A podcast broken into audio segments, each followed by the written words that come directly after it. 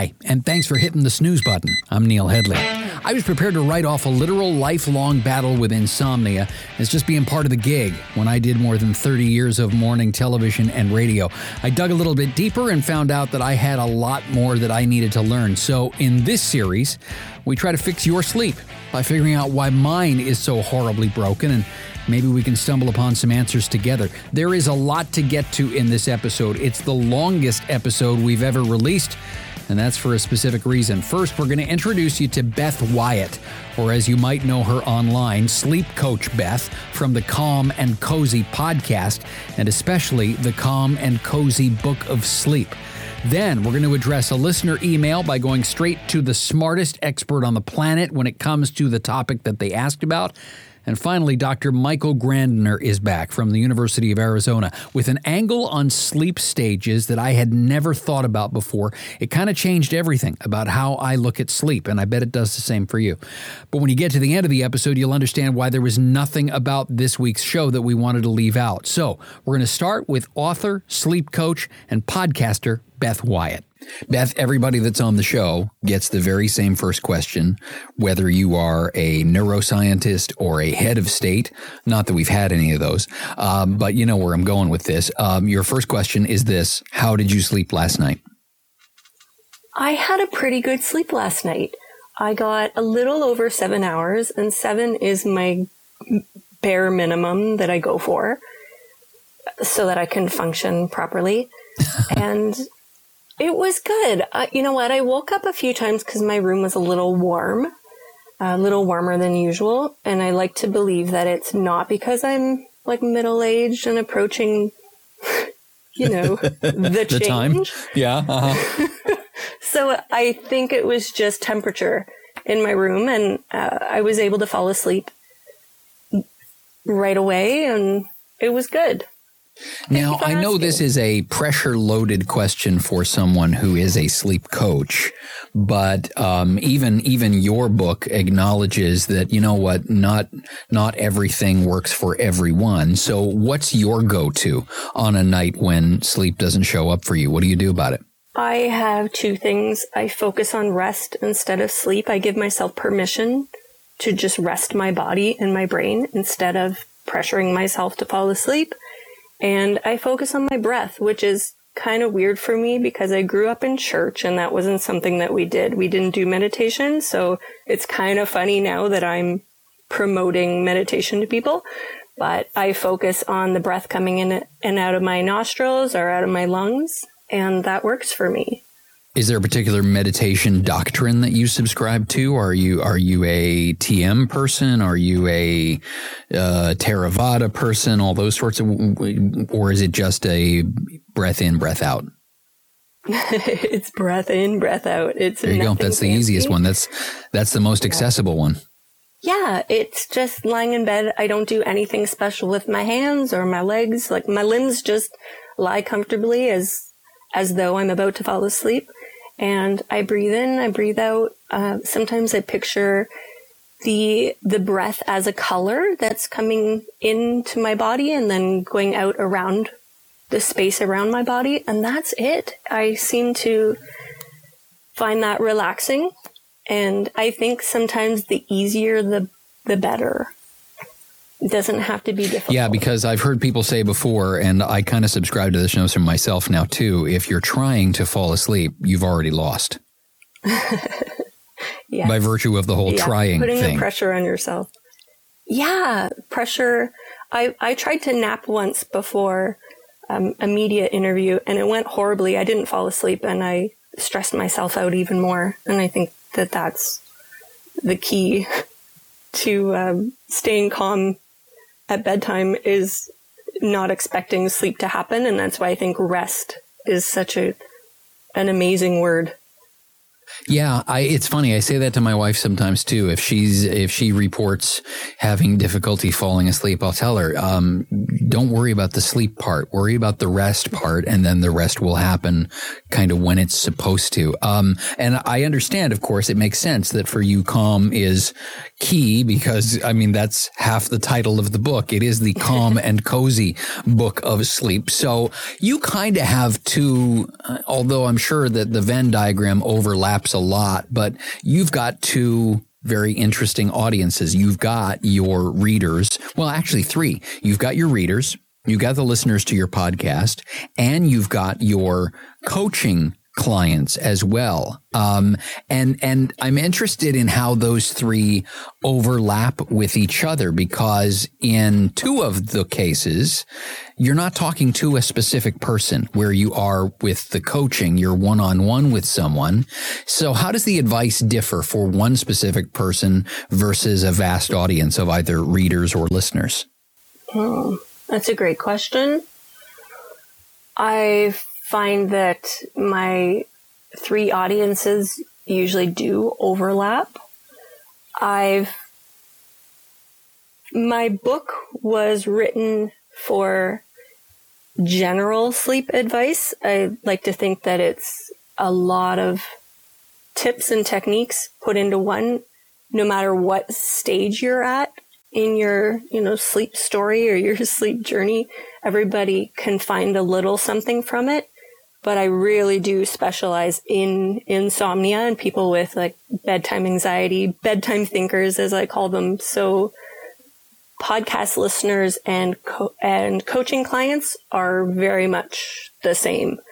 I'm usually getting somebody who has listened to my podcast and likes it who wants to work with me one on one because a coach is someone who helps you put into practice what you're learning so someone who comes to me and has no, they've tried everything and they have no idea what to do now, they go to see a doctor. They don't come to see a coach. So I do find there's a lot of overlap with those three things. I just gave you a very lengthy answer. No, that's good. Lengthy question. answers are good. We love lengthy answers around here. It's good. You're going to get a lot of them. okay, excellent. See, this is we'll get along just fine. Um, so, for people who are not yet uh, until this very moment aware of your podcast. Give me the treetops. What's your podcast about? Podcast is called the and Cozy Podcast. It's about sleep and sleep related topics. I have a lot of guests that come on that are wellness professionals and they will come and talk to my listeners about their expertise and how it relates to sleep I also mix a little bit of self care in there. I tell some of my own stories. I went through, I had a surgery a couple years ago and I incorporated that. I kind of told my story um, and talked about sleep and self care. So I, I do try to bring everything back to, to sleep and self care. There is still a lot of uh, insomnia relief help in there as well because that's the thing I'm most passionate about. I also dabble in telling uh, short stories to put people to sleep because I was told the number one compliment I got on my podcast in about the first year was that my voice put people put people to sleep, which kind of surprised me because I never really liked my voice. I always used to joke that I had like a a low, like a male kind of voice. It, I always said like my voice is not very feminine, and you know what? It's been working for me as a sleep coach. So um, telling short stories to put people to sleep. I've dabbled a little in doing some sleep meditations on my podcast as well. So it really is a lot like me. It's um, multi passionate. It has a lot to it. So there's kind of a little bit for a lot of different um, people who are interested in sleep and self care. So it, I needed another lengthy answer to tell you about it because it is not just one thing. No, that makes sense. Um, and and you and I have on our both of our podcasts, we share some people in common. Um, and and I have a hunch we both uh, would would rave about some of the guests that we've had in common across our two shows. Julie Flygare pops to mind. Um, Yes. Diane Haspel Johnson fl- uh, pops to mind. Uh, who I think was on what your most recent episode, at least as as we sit down to record this, um, and she's kind of spectacular. We we had an amazing conversation, and she uh, did uh, sort of a custom hypnosis for my wife and I that we did in our living room one night, and it was uh, my we recorded it, and my wife still listens to it five or six times a week because it was that compelling and that effective for her uh, on the nights that you know sleep doesn't show up. It, she's she's amazing. She is. I really just got to know her recently. We've been following each other on Instagram a bit and just kind of messaging each other, uh, commenting on posts. And I asked her to be a guest, and she had told me she had been listening to my podcast. And I'm, I don't know why I'm always surprised when someone says, like, oh, I'm a fan. I always think that's weird. I thought only my mom listened to my podcast. um, but yeah, we had a great talk too. Like, it's a great episode, but also probably the like half hour to hour that wasn't recorded was was also great. Like I call it like she's my new best, my new um, sleep bestie. You know, Yeah. besides you, Neil, of course. Well, I'm working on it. I'm working on, uh, you know, she and I will go back and forth for a while. That's, and then I'm okay with that. And I'm okay with her winning most of the time because she is uh, kind of amazing. It was, it took about three minutes for her to discover something about, um, my sleep that I never, ever even entertained the idea of or had considered. Um, and, and I'm not even sure if we ever talked about it on the show. Um, and it, it might be fodder for a future episode that I might need to bring Diane back on here for. But a couple of minutes in, we talked about the fact that uh, in in because my wife and I are sleeping in separate bedrooms. Which we also deal with on a different episode uh, of the show with Wendy Troxel, where we talk about sleep divorce and what a terrible term it is, but how completely effective it is and can be the difference maker for some people. But because we sleep in different rooms, we kind of drew straws and decided that the monitoring of the baby would fall to me. Or at least I kind of, we, we didn't literally draw straws. I just said, you know what, I'll do it. And in a conversation with Diane, it took maybe two or three minutes for her to seize upon the idea, and I had never thought of it, that me monitoring the baby is my way of 45 to 50 years later making up for what I didn't have, which was someone watching out for me when I was a child. Um, because as people who listened to the leaked chapters of my book already know, and who've seen me on television here in Canada and whatnot already know, um, I am a childhood sex assault survivor. And so one of the things that they told me early on at Sunnybrook Hospital in Toronto, where I went for my first sleep test, was that maybe a lot of my sleep problems originate from this idea that I just, I grew up not thinking of bed as a safe place. And so the me monitoring the baby now, all these years later, is is full circle. It's me going back to childhood me and wishing someone had been keeping an ear on me while I was a kid. It, it was it was fascinating, and she picked up on it instantly. And and my wife and I both kind of sat back on the couch, and there were some tears for a few minutes, and then we went on with the rest of the conversation. But she's um, tremendously intuitive and an interesting person just for a chat with. So if anybody that's listening now is in that neck of the woods, I think it's safe to say, Beth, that you and I would both heartily recommend getting in touch with her if that's an avenue that you're willing to pursue. Yeah, for sure. For sure. Cause I mean, she's, she came on as, you know, a self hypnosis for sleep specialist, but she is trained in so much more than that. So for her to pick up on something like that shows that she's very well rounded as, uh, as a sleep professional. I want to go back to an episode of your podcast and talk about where to use a Ghostbusters term, uh, where the streams cross for you and I, um, which is that we both uh, had um, various uh, sleep issues that we went to get examined by professionals, and we both learned stuff that we didn't see coming, didn't we? yes, we did. Talk to me about what happened with you.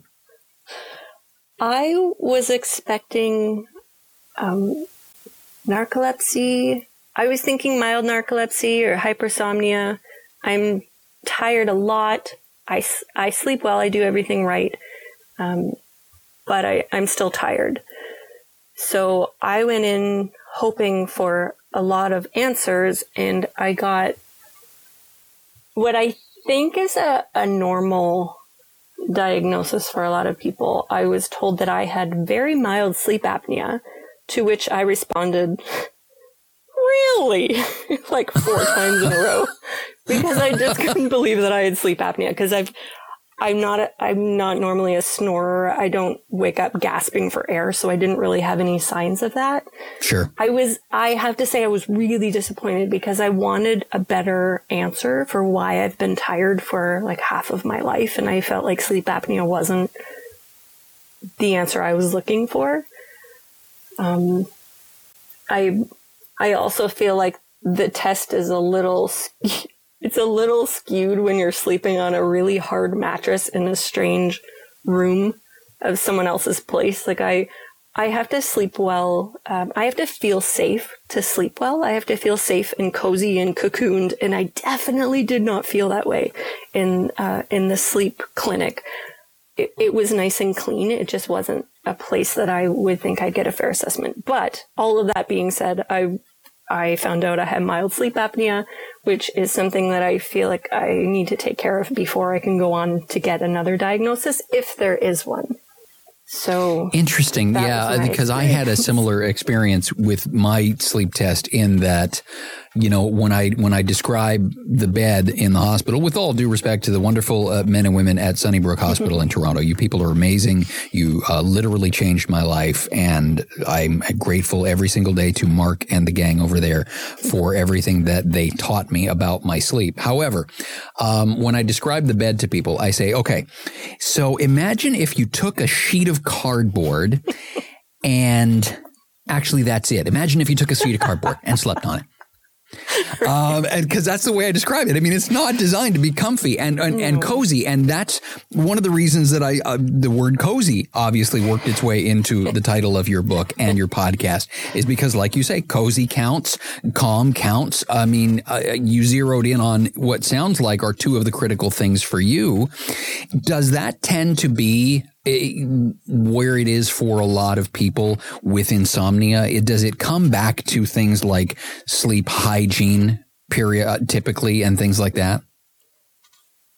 I don't think it does. I think that a lot of people who are struggling with insomnia for years have tried everything and don't want to be told an annoying solution like spray lavender on your pillow. I think those kinds of suggestions are actually quite offensive to someone who is sleep deprived and has been for decades, I think they feel like, well, yeah, I tried turning my pillow over or like I tried playing music. I think that uh, a simple solution like a sleep aid uh, is not really usually the answer for an insomniac. I don't believe that they're going, "Hey, that's a great idea. I haven't tried that." When given that kind of a solution, I find that the the brain part of it, the how do I say it? Like an external solution has usually been tried and that wasn't enough. But when they start to realize that it is their brain that's stopping them from sleeping, it is racing thoughts. Being told that you have control over the way you react to your thoughts is is very freeing for a lot of people because I think the key of meditation is usually clear your mind. And I think that someone who has racing thoughts and struggles with those at bedtime, that's an impossible task to clear your mind and to not think about anything. So yeah.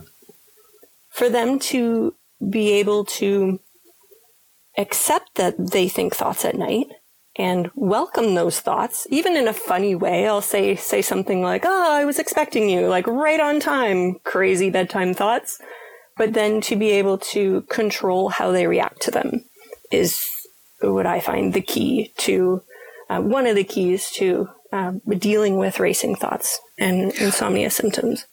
I keep going back to a conversation that we had here a few months ago now with Jeff Warren, who is a Toronto based meditation coach and does a lot of the sleep content that's in the 10% happier app. Um, where, you know, Dan Harris, who kind of is the guy behind the 10% happier books and podcast and app talks about how for meditation, the realizing that you have uh, allowed your thoughts to go running all over the place again again, that's a win because, you know, the idea focus on your breath, focus on your breath and recognize when you've stopped focusing on your breath and then bring it back. And and the the interesting thing you say it's freeing too, um, and it is. I think for people when they recognize that the being able to see, oh, I stopped focusing on my breath and I started thinking about the groceries. Okay, I got to start focusing on my breath again. That right there is how you do it that's how you meditate. Yeah. And being aware that you are breathing is so simple, but it's, it's very powerful as well. Did you go back for a second night in the sleep lab or did you do the one? I only did one because I was told like you have sleep apnea, so that's the thing we should deal with. Um, I would like to go back for another one but I think that once one little thing is found, that's kind of the focus.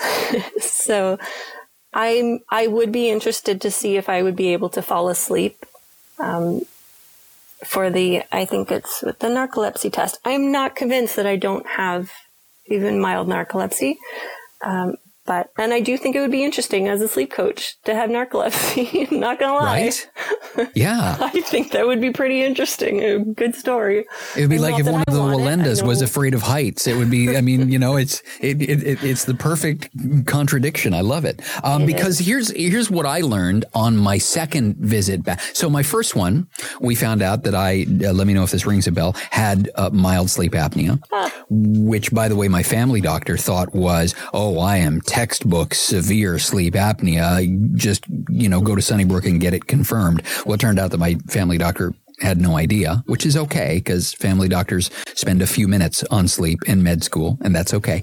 Um, but uh, what I did have, in addition to the mild sleep apnea, was I had restless legs and I had a periodic limb movement disorder to the point where I would kick violently in my sleep 82 times an hour.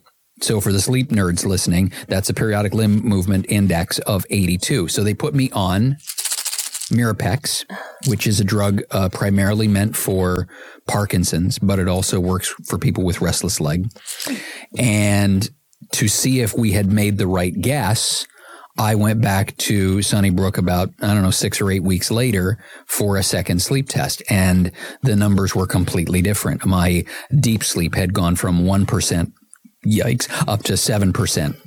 My periodic limb movement had gone from 82 an hour down to uh, something like 0.7 an hour or something like that. So it had oh. completely nipped both problems in the bud. But what the interesting part for me, aside from just the sheer numbers, was and I know you've heard this term before, what they call um, a first night effect in a sleep lab.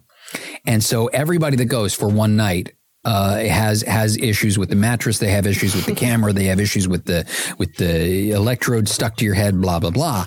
Um, and then they bring you back for a second night where all that stuff feels a little bit more familiar.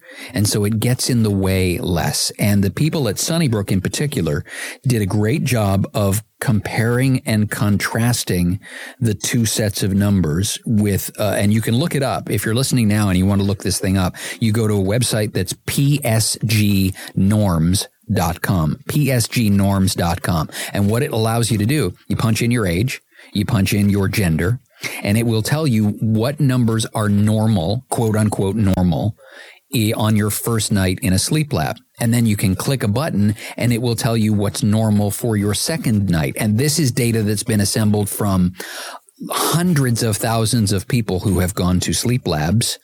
And these are the trends that they see. And they've assembled all this data. And it's it's amazing. So the second night thing really does make a difference. So for you beth now that you and i are you know kind of unofficially friends um I may end up haranguing you and harassing you into going for that second sleep lab because I know based on where you live that it's also covered by your health insurance.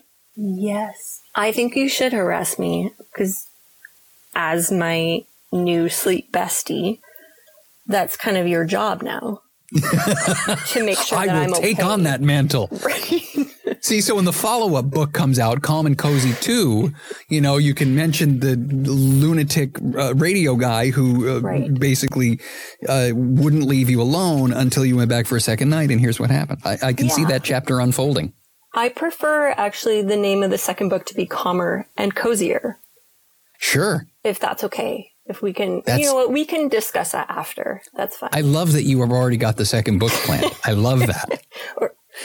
calmer and even cozier would be another option. But you know what? I'm going to talk to the publisher and we'll work that out later. I'm such a fan of all of the Dan Harris stuff that my wife and I have joked uh, that my entire project should be called 10% nappier. Uh, but you know, I'm not a I'm not a napper. It takes me forever to fall asleep in the front. Like I talked to somebody uh, earlier today that uh, tells me about taking a 20 minute nap. Okay. And I loathe those people with the fire of a thousand suns because it ta- it does take me forever to fall asleep. And so if I was to try and lie down for a 20 minute nap, I would need to block out two hours because there's the whole falling asleep part of it that would chew up the first hour or hour and a half. And then I get to the nap part. Are are are the are you a big uh, advocate of napping? Are you a napper yourself? Oh my God. I'm wearing a sweatshirt that says Nap Queen. So I was a little disappointed that there wasn't video for this recording because I wore it just for you. I am a huge napping fan. I come from a very long line of nappers. Like my grandmothers fell asleep in front of Jeopardy and then we were forced to sit and watch, watch it as like six and seven year olds. Um, my parents, my mom will get into her bed and, and into her pajamas for her nap. So it's pretty serious. We are very big nappers in my family. And it's funny because I'm listening to you talk about how it takes you forever to fall asleep. Yep. And it does me as well. Like when I lie down to fall asleep at night, it takes me, yeah, I would say at least 20 to 30 minutes, depending how tired I am. But for my nap, I can be out in five to 10. So, I mean, that's also why I think like there's some sleepiness issues, some daytime sleepiness issues for sure.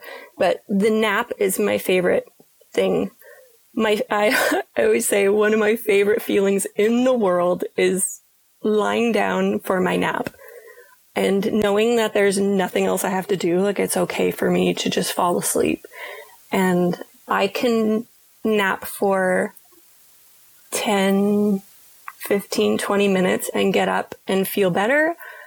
I, f- I feel like I've taken the edge off with a short nap and then I'm not sleepy for the next few hours.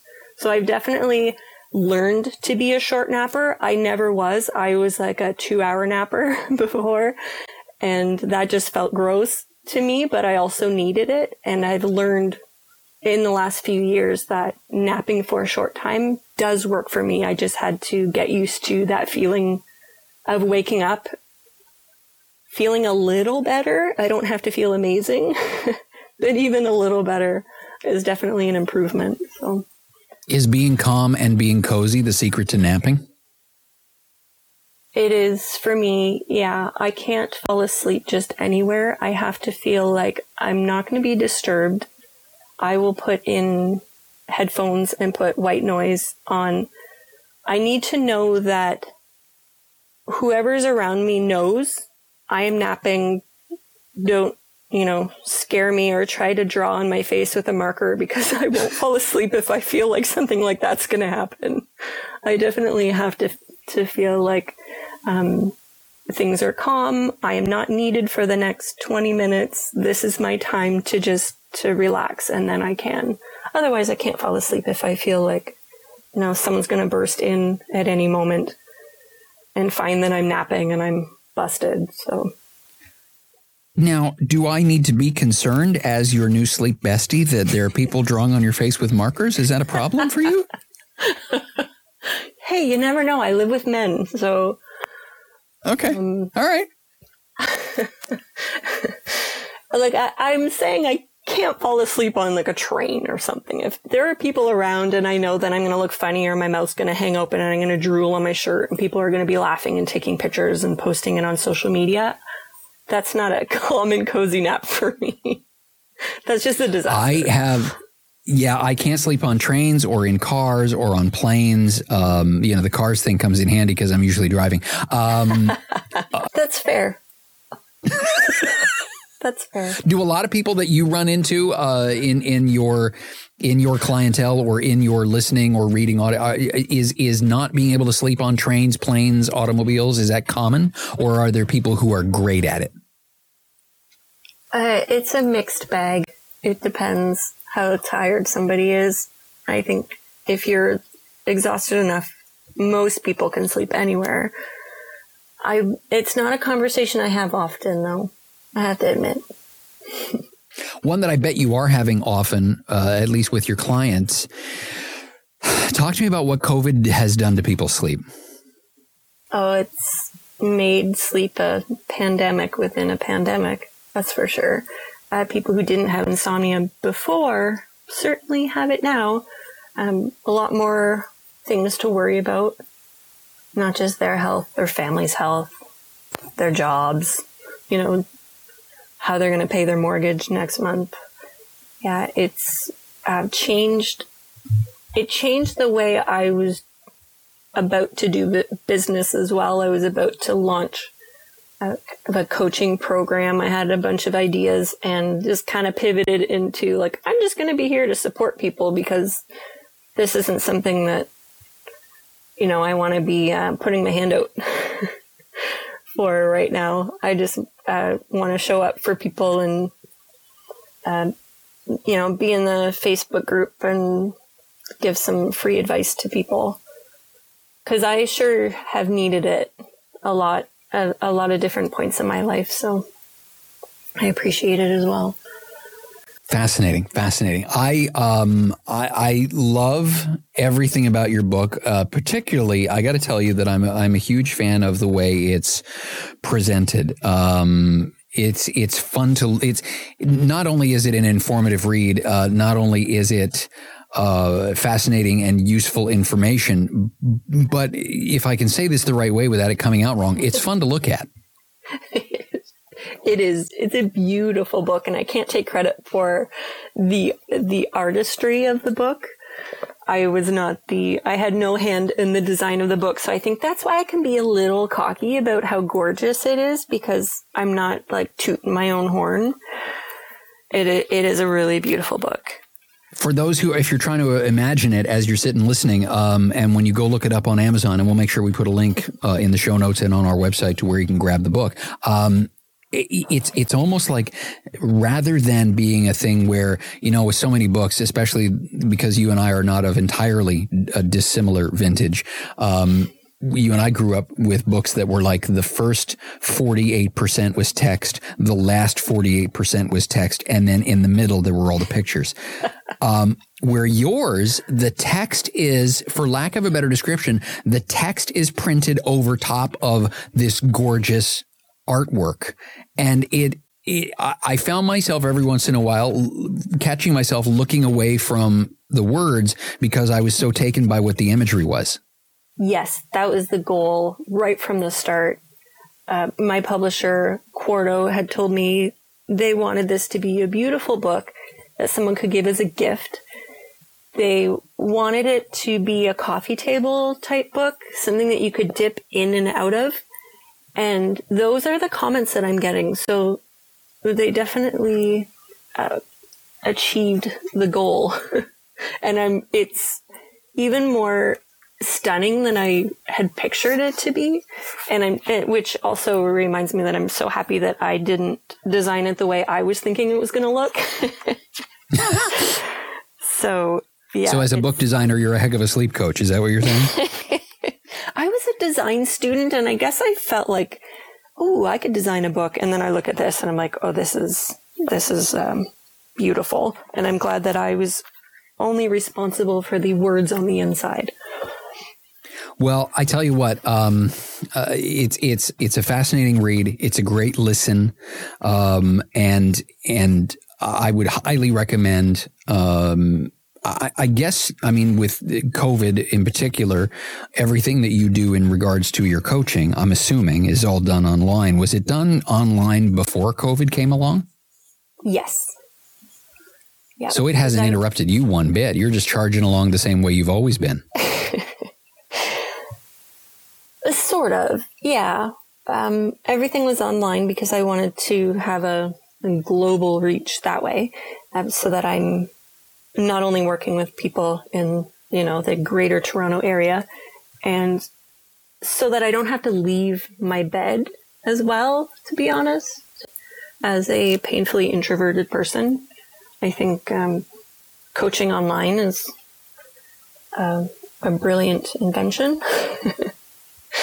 I never have to leave the house. Um, yeah, it's it's worked well. I'm I am I have been taking a little break from coaching just because the book came out and I wanted to focus on on promoting a book, which I'd never done before. So really didn't know how much work was going to go into that. And I have to say, not a lot because I can't do book signings right now and everything is affected by um, COVID and most of my um, American influencers haven't received their books yet. So I'm, everything's kind of rolling in slowly and it's exciting. I think it's better that way.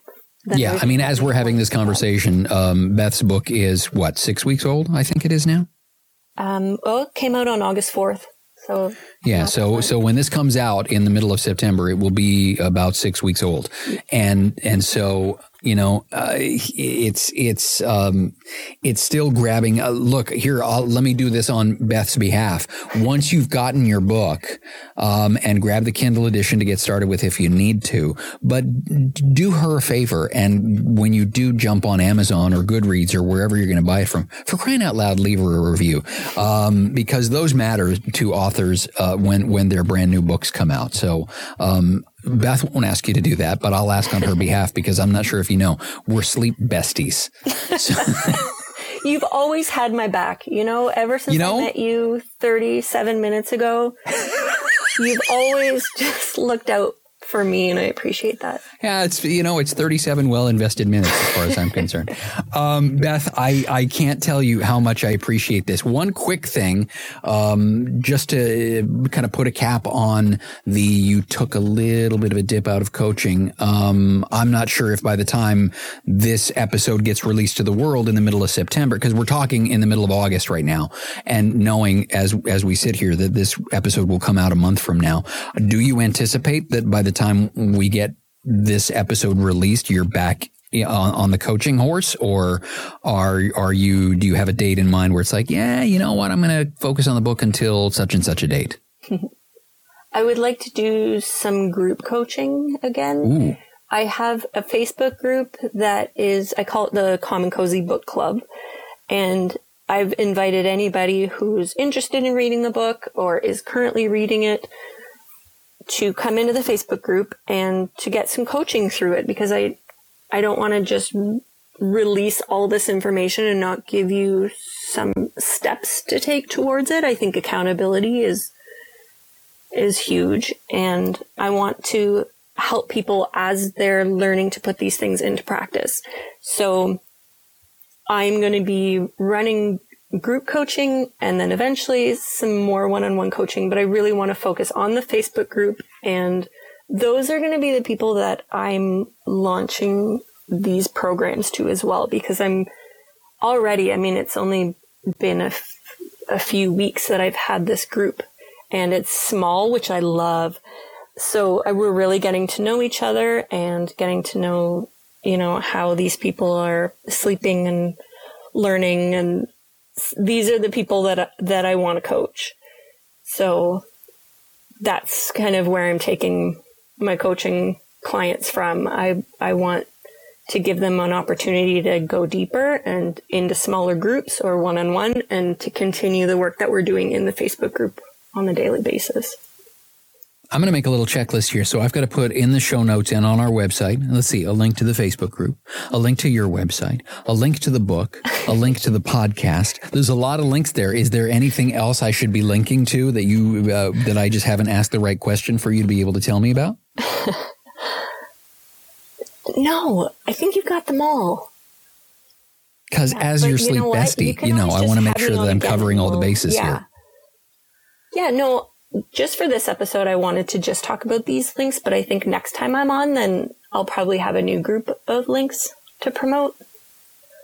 See, I like the way you think I, on a number of levels there. First of all, I like that she's, because earlier we established she's already thinking about the second book. She's already planned her next appearance on this show. Uh, you know, this is good. I like, it's, it's yeah. like the, the, the layout for the world domination. And I'm appreciative of that. I really am. well, the next step for me is to get you on my podcast. Oh boy. So you can be interviewed by somebody who has no idea what they're doing. Because you've got too many listeners? Is that why you need me on your pie? no, I just we'll have, want to see what it would be like to interview somebody who is like a professional interviewer. Uh, and, and you can't find any of those people, so you'll talk to me instead. Okay, all right, I'm game. We'll figure out your people will call my people, and we'll make it happen. Uh, Beth, this has been such a treat. Um, I love that uh, in all of the time that you and I have spent either uh, chatting back and forth on social media or even in the entirety of this conversation, I, uh, without getting into the specifics, I have a hunch that we could probably drop a hula hoop around each other because I get the sense that we're probably in really close proximity to each other geographically, but it's never come up in even a single conversation that we've had so far. And I, I think that's funny because, uh, you know, it's, it's never been small talk. It's, it's um, it's about the listen. This is a massive topic. This is a thing that's affecting hundreds of millions of people, and we're gonna you know we're gonna knock it out. And and uh, I, I love uh, I love the way you're approaching it. I love the fact that so many people are getting help from what you're doing, and uh, I'm I'm glad you had some time to come on and talk about it.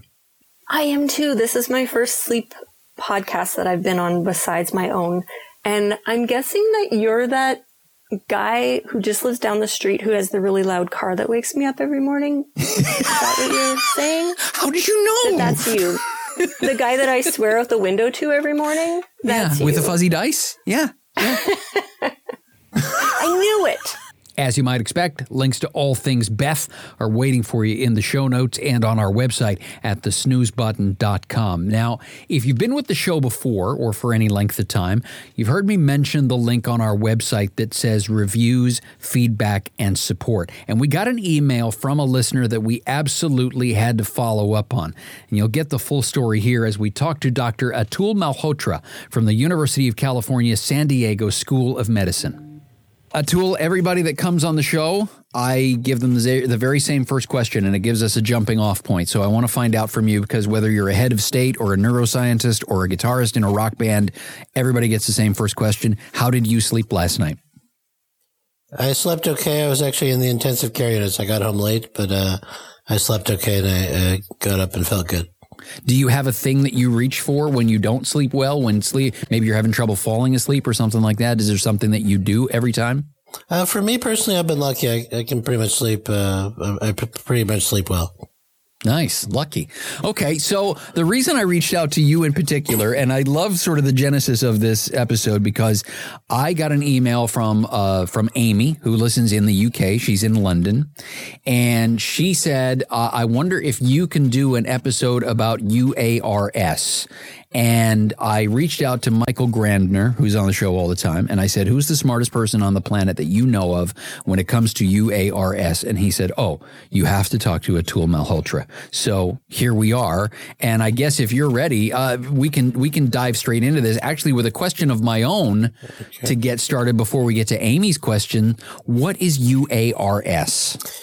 Yeah, so UARS stands for Upper Airway Resistance Syndrome. And what it's talking about is kind of a subtle form of sleep apnea We know in obstructive sleep apnea, people get stoppages in breathing when they're asleep. A very common problem. We've estimated up to a billion people worldwide with obstructive sleep apnea. But there's some more subtle forms of it that uh, fall into the grab bag of upper airway resistance syndrome. Some people have shied away from the term uh, recently because there's a recognition it's not anything new or different. It's just a mild form of sleep apnea. And the reason that there are different definitions and different terminologies is that we can't always agree on the criteria. So what one person calls sleep apnea, somebody else might say, well, it's sort of mild or it's sort of borderline, whatever. And so that's where the terms come from. It's just talking about milder forms. So if we're going to dive in and and figure out, and, and I, I love that you characterize it as just different criteria because Michael Grandner and I had the same conversation a couple of weeks ago about other, you know, we talked about sleep stages and how uh, the numbers that are associated with sleep stages are things that we've been using for the last 50 years and they were just kind of arbitrarily assigned and we're right. going with them now because we came up with them 50 years ago and it's you know it's kind of like why when major league baseball players don't step on the chalk line lines on their way off the field. It's because Babe Ruth didn't, and and right. everybody assumes if Babe Ruth did it that way, then that's probably a good thing to do, and that's why baseball players don't step on the chalk lines. So how do I know, or does it even matter whether I have just garden variety mild sleep apnea or whether I have UARS? Um, it, it, doesn't matter that much, and it's probably worthwhile going back uh, in history a little bit just to figure out how things evolved. It used to be the technology we used to measure breathing was not great. So we'd measure breathing when people were asleep and see whether their oxygen levels fell down or whether they woke up from sleep or see whether their airflow was diminished. And sometimes we'd see people that looked and smelled like sleep apnea. We'd do a test and look pretty normal and people say, what's going on? And so a guy named Christian Guilleminault, who actually recently passed away from Stanford, came up with a, a, a way to measure more subtle forms of breathing abnormality and saw that they were occurring. But what happened subsequently is we got better at measuring things instead of just using what's called a thermistor, which is a temperature sensor at the mouth and nose. We use something called nasal pressure, which picks up a lot of stuff. The pulse oximeters we use to measure oxygen levels have gotten better over time. So that entity was discussed in the early 1990s. Since then, the oximeters are a lot better. So we probably miss fewer of those cases. So if somebody asked me, you know, do you think uh, I have UARS based on a test they had in 2020? It's kind of unlikely because with modern technology, we can usually pick it up.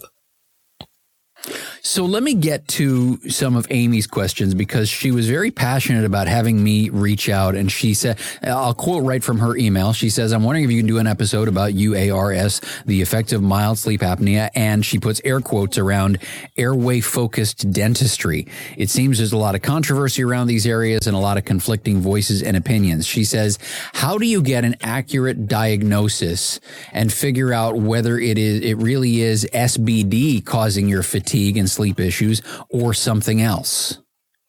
Yeah, so it can be subtle. So what I think she's saying is uh, sleep disorder breathing. Sleep disorder breathing is a broader term that includes obstructive sleep apnea, includes the milder or subtle forms of sleep apnea, including upper airway resistance syndrome. It also includes other things that are more, less common, like central sleep apnea or hypoventilation and, and other things which are uh, less common. So how do you know you're getting good diagnostic test? Well, I recommend going to somebody that has the right expertise. There are some people I could diagnose from across the room with sleep apnea based on their, their body habitus and based on their demeanor and whatnot. But in other cases, it's more subtle. And so you need to deal with a specialist who really knows what they're doing in terms of making the measurements. There are plenty of labs out there. They're just doing it for high volume kind of uh, centers, but they, they don't always sweat the details in terms of what's needed. So it's a matter of finding somebody that's good and if you don't know if they're good or not, you, you know, try word of mouth or get uh, the right opinions. There is a thing called the American Academy of Sleep Medicine that accredits certain labs, and to meet those accreditation standards requires some quality control. And so that might be one way to make sure you're going to a, a good laboratory. Here's another. Uh, here's another one with an acronym that I, I, honestly didn't have a chance to look up, but I have a hunch you know what this is. She says, "Is CBCT an adequate airway diagnostic tool?" Yeah, CBCT is referring to something called cone beam uh, computed tomography. So that's uh, what dentists use to uh, look at the airway. It's a, a, way of doing a CAT scan to look at whether the airway is compromised or not. It's not something that's generally necessary if you're doing just a run of the mill workup for sleep apnea. There's some dentists that like it if they're doing treatment for sleep apnea. So just take a step back. The treatment of choice for obstructive sleep apnea is nasal CPAP, continuous positive airway pressure. There's several million uh, people in North America wearing that to bed every night. It's quite a common treatment now. Uh, but in people that can't tolerate that or won't tolerate that, sometimes oral appliances or mouthpieces are used. Those are uh, put mouthpieces you stick in your mouth. They pull the lower jaw forward and they help to prevent collapse in the back of the throat. There are some dentists that like the CBCT or cone beam computed tomography. It's a, a fancy X-ray to uh, decide what type of device or whether the patient's a good candidate for a device or not. But really, the data on that aren't, aren't terribly compelling. It's just something people do and perhaps overdo. There's radiation associated. And so I'm not a huge proponent of that, although I understand some, some people do use it.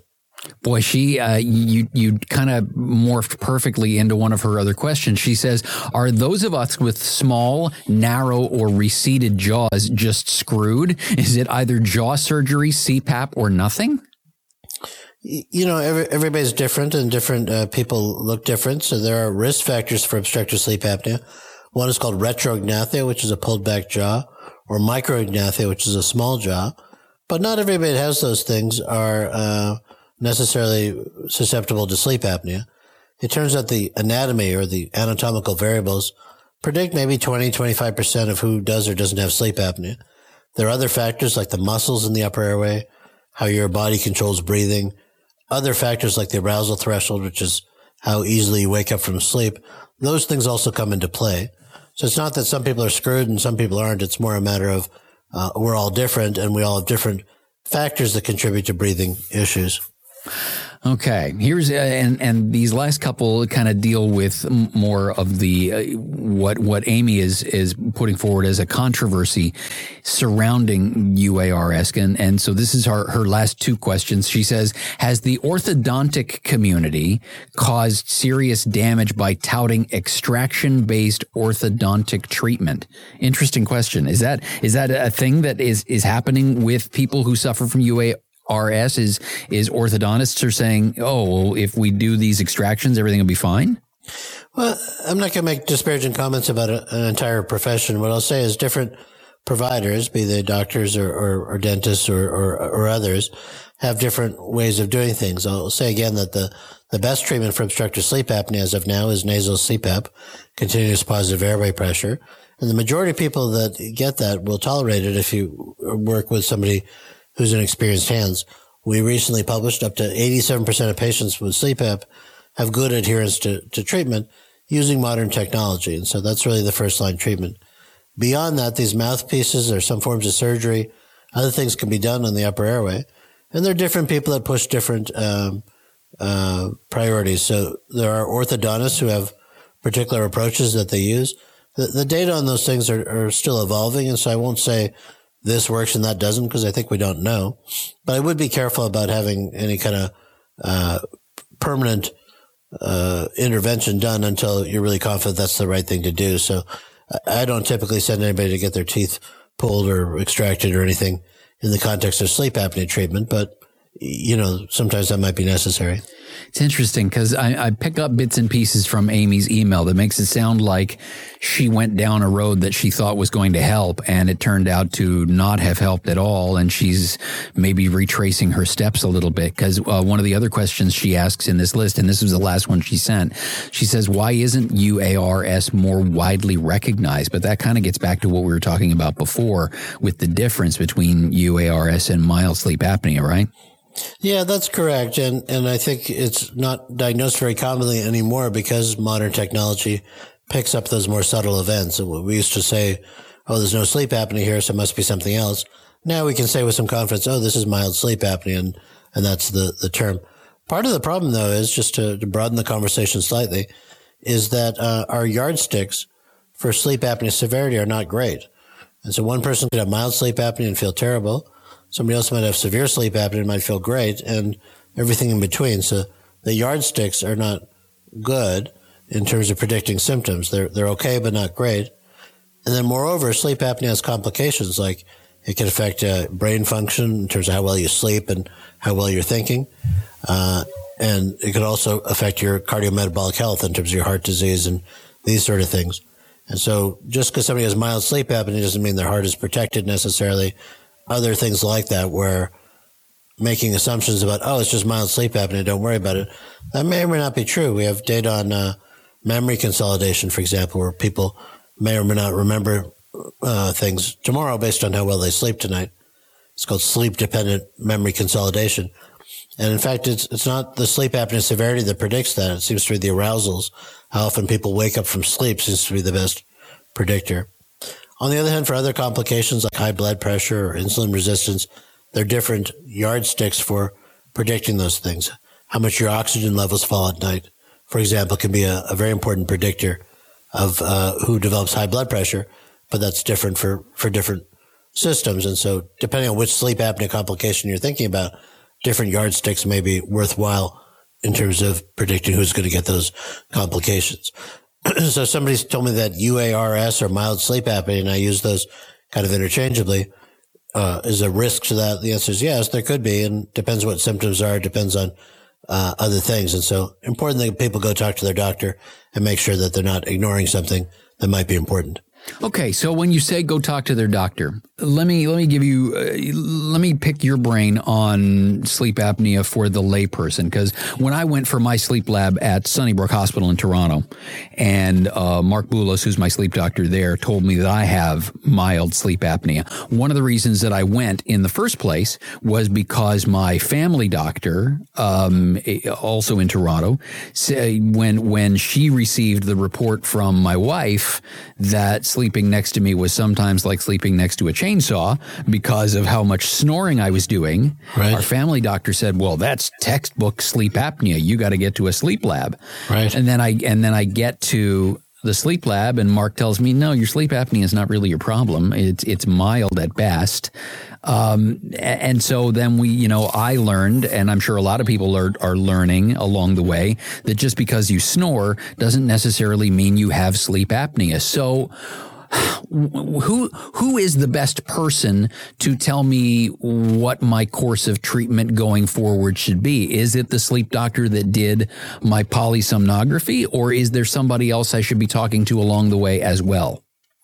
Yeah, you know, I'll answer that sort of tongue in cheek and say the best person to decide is is actually you. It's not one of your doctors, and I say that sort of uh, with some some thought. The the what we call patient reported outcomes or patient perspectives are being increasingly appreciated. So as I said, I have some people who have mild sleep apnea who are miserable who I would put on treatment. And if they feel great, then I've done my job. Uh, if they feel fine and I try and twist their arm to make them feel better, that doesn't make any sense. And so I really do think the patient perspective is an important one here where, where depending how you feel or how your wife feels, uh, that might help guide therapy. And so I have plenty of people on with mild sleep apnea will try on CPAP, continuous positive airway pressure, as a treatment. And if they feel like a million bucks, then I run with it.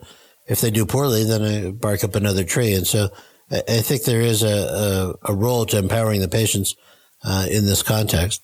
Uh, the other thing that's worth saying is it's still estimated that you know, 80 or 90% of sleep apnea is undiagnosed and untreated.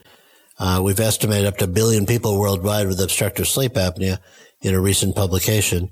And so the fact that your doctor's even asked about it is laudable because plenty of doctors don't. They just uh, either not interested or didn't learn about it in medical school or, uh, or they don't care or, or, whatever. So the fact that your doctors are on top of this and, and helping you out and giving you different options, I think is great. So, in terms of people that I should be getting advice from, I, I, start to think about that idea. If if the main tool you have is a hammer, then every problem looks like a nail. So, is it necessarily that if you think you have sleep apnea or you've been diagnosed with sleep apnea and you're asking your dentist or your orthodontist what to do, they're going to suggest an intervention that involves them, or am I barking up the wrong tree there? No, I think you're right. I think if you go to Midas, you get a muffler. And I think it's the same sort of thing with depending who you go to, that can help uh, guide which direction your therapy is going. I, I try to be open minded about it and sort of give a, a, range of therapies, but you know, I'm a lung doctor by training, and so it's statistically more likely that you'll end up with a CPAP machine uh, from the continuous positive airway pressure uh, compared to some other treatment. That may reflect my biases, but also reflects the existing data where the outcomes are best with that sort of intervention. But you're right. If you go to an orthodontist, you might end up with one of those kind of treatments, or some surgeons would have the same sort of view. But on the other hand, I work with plenty of surgeons who say, "Oh, go talk to Dr. Malhotra first and uh, see what he has to offer, and then depending on what you guys decide, then come back and see me, and we have surgical options as well." So I think in a good uh, context, multidisciplinary care and good communication among providers, including the patient's voice, uh, I think is is the way to go. And so the fact that um, some orthodontists are pushing a particular treatment, you know, I'd encourage conversations with the patient and other providers as well. And that's perhaps a take home message for patients is don't, don't just sort of listen to the first opinion you get, just get a range of opinions and make sure that there aren't other treatment options that haven't been considered. If you're a person who is, and, and I'll make this um, my last question because I'm kind of cognizant of your time here. Um, in Aimy's case, and, and we're not going to dispense specific medical advice to Aimy, but I'm sure there are people who are in Aimy's boat as well. Is and and if I'm correct, that she seems to have gone down a road, followed a treatment path, and is now second guessing what she's done. So if you're in that scenario, let's say you you present with UARS and you have um, perhaps some sort of either airway focused dentistry or orthodontic procedure done or whatever, and it didn't work for you. Yeah. Is CPAP your next option? Who's the next person that someone like Aimy should end up talking to? Well, I, again, as you said, we're not going to give specific medical advice to an individual, but in that context, I would seek a second opinion. I see plenty of patients who have had multiple different therapies for something. And in fact, their problem's not sleep apnea and it's not UARS either. They have insomnia or they have some other sleep disorder they need uh, sort of broader perspective. I've seen patients who have depression and their problem's not sleep related. They have some other issue that needs to be addressed. And so I don't know in Aimy's particular case, and I don't know what testing has been done, but I think a second opinion and starting from scratch, just reassessing, hey, is my problem related to sleep or something else? If it is related to sleep, is it a breathing problem or unrelated to breathing? I think taking a broader perspective can be very helpful, particularly when the path you've gone down uh, hasn't been helpful. If Aimy was feeling great and everything was a million bucks, I'd be less uh, inclined to, to question it. If she's doing poorly despite interventions that have been done, I think it's worth taking a step back and say, hey, were we, as you said, barking up the wrong tree?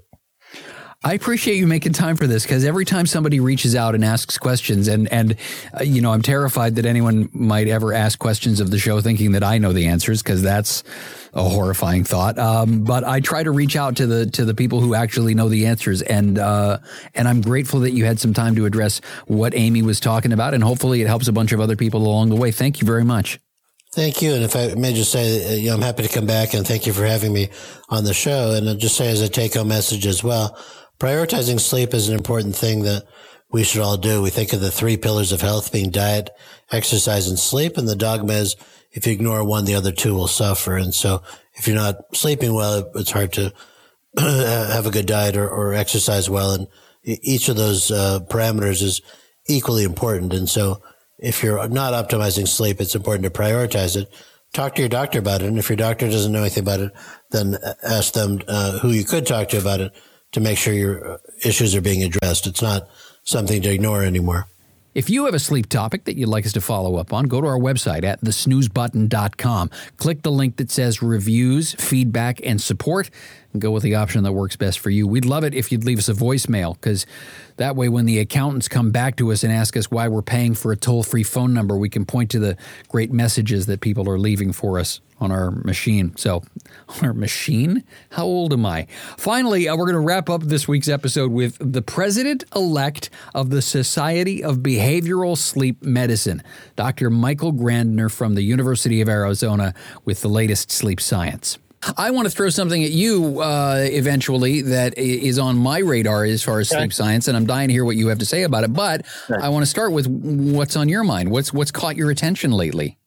So th- there have been a couple of really cool papers coming out um, that that have taken some big picture questions and, and really gone after them. So one is sort of looking at uh, the role of the the circadian and, and, and other systems in the glymphatic system. Um, that's been a cool paper. I've been I've been digging through a little bit. There's another great paper that just came out that's looking at um, that that came from um, uh, Max de Zambotti's program where they they released a so the title of this I guess is the best way to summarize this is a standardized framework for testing the performance of sleep tracking technology, step by step guidelines and open source code. And, the context behind this, first of all, I, I, that's also an interest of yours, but the context behind this. So this program here in, in, the Bay Area, who's done a lot of this work, they've done a lot of the testing of a lot of the commercial devices. They're probably the best at this and they've really sort of taken the lead in in asking the question like what does it mean for a device to be reliable and valid in a commercial real world setting? That's not a scientific piece of equipment but is trying to give people information that addresses um, a scientific question. And this paper is really you know it's really where it sort of walks through like this whole process and and it even it even provides like um, you know open source statistical code for doing the kind of analyses that a lot of software packages just don't have because they're not built to do this but they wrote the code and they're releasing it so other people can validate devices. So that that was really cool. That just came out this week. And there's another one that just came out um, where i forget what country it's from but some european data where they had over a million people wearing smartwatches and tracking them over time. And um, with this very large data set looking at what are what what how are sleep variables varying across age groups and sex and time to bed and weekday versus weekend and all this sort of stuff and a large population view. So that was another really cool paper to come out that that's just one of the biggest that's been done with wearables Fascinating. So, uh, I mean, the, the, the, the trend seems to be let's get this thing as close as we possibly can to PSG, except what everybody seems to insist on, except for the dream people, is let's put something that you wear uh, on your arms or your hands or something like that. Well, yes and no. I mean, part of it has to do with um, part of it has to do with the fact that the wrist based technology is really well developed and quite inexpensive to make and and buy. And it's actually not too bad. Um, the brain based devices may be more accurate at looking at what the brain is doing during sleep but you know all of these are imperfect measures and and it's because we can't measure sleep directly. And so the question is even this comparison to PSG and, and polysomnography is is I think it's not a bad idea. It's obviously the gold standard, but uh, as I've mentioned before, it's not the gold standard because it's gold. And I think that this idea of even the idea of sleep stages, this is a this is a 50 plus year old idea that I don't know, it's starting to be a little outdated. You know, sleep stages are just, you know, here's a thing in nature and we decide where the lines are, but we're drawing lines relatively arbitrarily where, where nature doesn't really do that. So maybe the future isn't in, you know, how well does it predict what stage you're in? Maybe it's it's it's we're trying to predict, you know, what is happening in the brain and in the body at the time, irrespective of whatever stage you're in. And I think that there's real future there. For example, you have these heart rate monitors that you can get some sleep stage data, data from what that means is, I mean, sleep staging again being sort of arbitrary, but what it's showing you is there's something going on with this pulse that and, and heart rate data that you can infer something about what's going on in the brain. First of all, why? Um, as, a scientific question, like what is that connection there? But also, is what if there's information in the wrist? In in the cardiovascular system, in the stress response system, and all these other wearable sensors that we've got now. You know, we have sleep stages out of EEG because that was the technology we had at the time. Now that we have other technology, what if there's sleep stages in blood in, in heart rate? What if there's sleep stages in other things too? And we just don't know yet because we're only looking at it through one lens. I don't know. Holy smokes, that's a game changer. Uh, I never, you know, it, it, never even occurred to me because you could make, you, talk about it's not the gold standard because it's gold. It, you could make the same argument, for example, about the Olympics that I'm starting to see uh, take a lot of people's attention on social media this week. Um, and, and there's the interesting idea to extrapolate what you've said and apply it to the Olympics. Winning the gold medal doesn't mean you're the best in the world. It means you were the best at the Olympics. Right. Um, and so, so the other day, um, I was talking with my eight year old about Minecraft as one does, and and he asked the question. and so he asked the question, "Why is gold valuable?" And I said, "Well, it's valuable because everyone decides that it's valuable." And um, and he said, "Well, what does that mean?" He's like, "Is it because it's really rare?" I'm like, "Well, there are things that are rarer." Um, but so, so he's like, "So why gold? Why why did we decide that that's the thing that's worth money?" I said, "Just because everyone decided it." Yep. He's like, well, "What do you mean?" I said, "Well." if you've got, let's say you've got a, a, a, Pokemon card that you think is worth a dollar, right? How do you know it's worth a dollar? And and he's like, well, because you could sell it for a dollar. I'm like, okay, well, what if you could sell it for five? Would it be worth five? And the idea is that you know things. There's a lot in this world that's the standard because it's sort of the best we've got to go on, but it doesn't necessarily mean it, it reflects an objective truth. It's just everyone sort of decided that this is the right answer um, until something else comes along to sort of replace it. You know, it's like whoever decided that mint was going to be the flavor that signified fresh breath. Exactly. You know, why couldn't it have been chocolate? exactly. I, that, that, would be so much easier of a taste to have in my mouth all the time.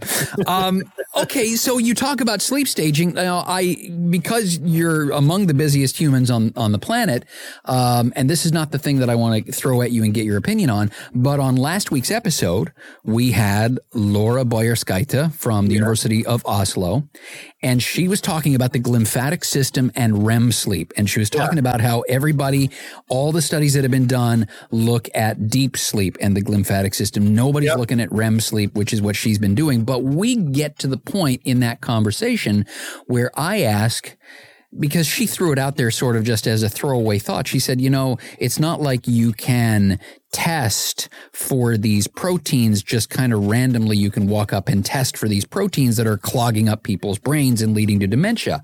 I said, well, wait a minute. Is that, is that something that's on the horizon? Is that something that's on the radar? She didn't know, but it occurs to me that you are a guy who's got his finger on the pulse of all the sleep research that's happening on the planet is that something that people are thinking about? And, and is it something realistically that someone somewhere in a lab on the planet is trying to develop is an actual relatively easy test for whether or not we have a level of these proteins in our brains that is going to cause us a problem down the road? Well, yeah. I mean, people have been doing. People have been looking for it for a long time. I mean, there there are ways to test for it, but they're not easy or simple. Um, so right now the best we have is really expensive complicated brain imaging but like everything it starts with the really complicated and convoluted and expensive way to, to detect something. I mean look at the size you know you talk about computers the size of a room that cost more than a house um, but then within 20 years they get smaller and cheaper. And then within 20 years you know they're in our pocket. And so i think yeah right now it's there are ways to detect these things um, and they're only it's only going to get easier down the road. And actually, the the thing the thing that really the thing that really is interesting to me isn't will we be able to measure beta amyloid. Um, it's more as we learn more about why it is that beta amyloid is a problem and what is it that it's actually doing. Um, I think that's, and then we can measure that because the, all the evidence seems to be pointing to that the beta amyloid is, is sort of a problem, but it's it's not directly the problem. And so you're, you're looking at some of these other proteins and you're looking at some of these processes and what are the markers of these processes. Eventually, we maybe get to the point where we have portable brain imaging where you know we have we have an EEG band that people can wear around their head and purchase for a few hundred bucks where 10 years ago that was pie in the sky and 20 years ago that was laughable so, you know, sure. I think that there are. So, to answer your question, yes, people are already looking. They've actually been looking for a while, um, and and and the process is happening. Fascinating. Okay, so the thing I do want to take your temperature on. Okay. It's from um, an institution of higher learning that I know you have no connection to whatsoever, the University of Pennsylvania. Um, and you probably already know the study that I'm talking about. It came out a few days ago talking about the, the title of the paper is Noise as a Sleep Aid, a Systematic Review. And they basically put forward the idea, and I'm going to quote here the quality of evidence for continuous noise improving sleep was very low, which contradicts its widespread use, which basically throws a monkey wrench into the whole idea of white noise machines helping you sleep. Did you see that? Yeah. So so um lots of people have been talking about it and for good reason. So the the the authors of the paper are also, you know, people I know quite well. The first author was uh, Samantha Riedy, who I've known for a long time, who um, ever since we were both trainees at the same time, even at different institutions. The senior author is Matthias Basner, who is probably the world's leading expert on noise and sleep, um, who is also a fascinating guy as, as it is and super nice. But anyway, so this so this paper is a systematic review of noise and sleep. Um, I think that the message in the paper is sort of loud and clear that um, you, it, it's not it's not a clear cut story that noise helps sleep. Um, the the evidence level is quite low, and I think the answers to that are, are, are a couple fold. First of all, um, I, think this also points to a general lack of of research in the sort of applications that people are really asking about. Um, so a lot of these studies you know, if you're looking at sleep in a laboratory setting under controlled conditions, for example, um, well, that's not really how people are using it. That might help under uh, it might help uncover some of what's going on physiologically, but you know, there are certain things that that are different in an artificial setting. Or if you're measuring in the home, are you measuring it in the kind of people who would buy and use white noise machines? So I guess I think what the evidence is saying is that look, if you're looking to white noise to fix um, a sleep problem, that's probably not going to do a lot. Um, if anything, like for some people it may help, for other people it may not. Um, and I think, you know, honestly, I wasn't surprised by this at all. You know, I, I don't, I don't necessarily recommend white noise to people, but I don't necessarily don't recommend it either. For some people, they find it useful, not necessarily because the noise itself is helping sleep so much as the noise itself can, uh, especially people who have high degrees of hyperarousal, it might help them filter out sounds or it might help give them something to focus on. But again, it's it's nothing I would give on its own.